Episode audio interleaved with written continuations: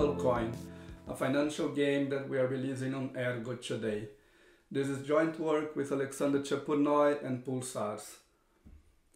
The goal of the game is to hodl your ergs for very long periods of time, and the game is designed in such a way that the longer you hodl, the more you earn. Moreover, surprisingly, we have been able to prove that the price of the game's asset always goes up. So this has actually been mathematically proven and we're gonna see this proof later in this talk. The rules of the game are very simple. Uh, so simple that we can de describe them in a white paper that has just one page, as you can see here. And there are only two actions in the game. One action is that you can hodl your ergs, and this means that you deposit ergs into a common reserve, and by doing that you mint hodl ergs. And the other action allows you to unhodl. This means that you can burn your hodl ergs, and by doing that you withdraw ergs from the common reserve. On both of these actions, the price of a hodl erg is um, the amount of ergs in the reserve divided by the current supply of hodl ergs. When you hodl, you don't pay any fee, but when you unhodl, you're penalized uh, with a fee, let's say 3% or 10%, and this fee remains in the common reserve.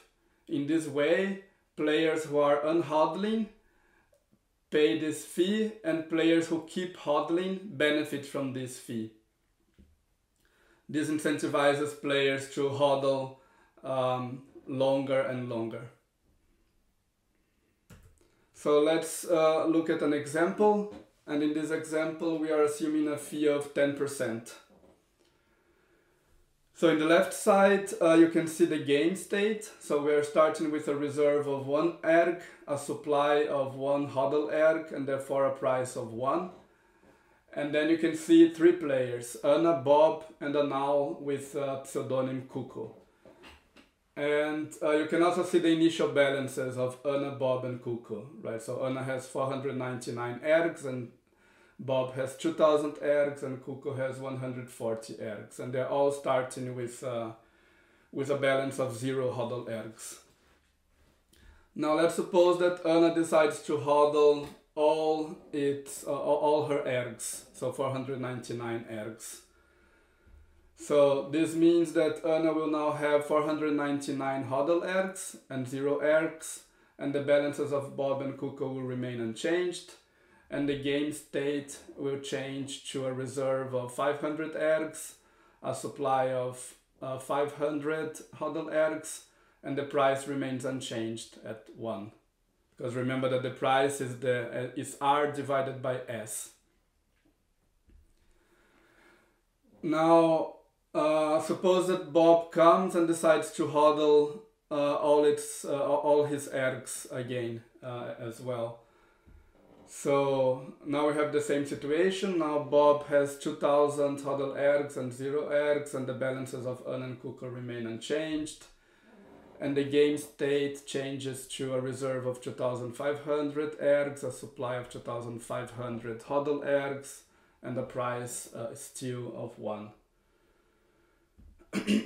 Now let's suppose that Bob has weak hands, you know, and he heard about the latest meme coin trend and decides to unhodl his ergs to sell the ergs and buy some meme coin, you know. So what will happen is that uh, because we have a fee of 10%, um, Bob will receive only 1,800 ergs back and 200 ergs will remain in the reserve.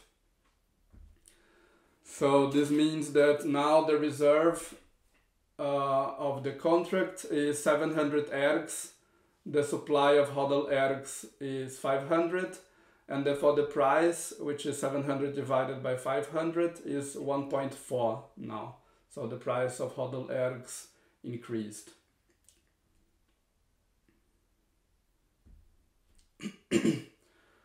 Now suppose that Cuckoo hodls 100 ergs um, so this is what happens and the game state is updated like this as well Now, um, imagine that Anna decides to unhodl 499 hodl ergs. So at a price of 1.4, Uh, Anna will receive 628.74 ergs, and she will now have a balance of zero hodl ergs. And the game state will be updated as follows. So the reserve will be 840 minus 628.74, right? So it will be 211.26. The supply of hodl ergs will now be 101. And if you divide R by S, you get now a price of hodl erg of 2.091. So the price increased again. Now imagine that Kuko decides to unhodl its uh, 100 hodl ergs. So Kuko will get uh, this amount of uh, ergs. So basically it's 100 hodl ergs multiplied by the price minus 10%, right? And this is 188.19 ergs that Kuko receives and the game state will be updated to this. Um, the reserve will be 23 ergs approximately, the supply will be back to 1, the price increased again to 23.07. So as you can see, Anna had a gain of 129.74 ergs. So she gained uh, 26% compared to what she had uh, in the beginning. Bob lost 200 ergs because he unhodled too early, and this was a loss of 10% for him. And Kuko earned 48.19 ergs, and this was a gain of 34, uh, 34% for him. So if you sum these values, uh, also together with the increase in the reserve of the contract, right, 23.07, you will see that no money was created, right? No ergs were created or destroyed in this process. So it's a zero-sum game. What one player earns is what other players have lost, right? And the longer you hodl, the more you earn.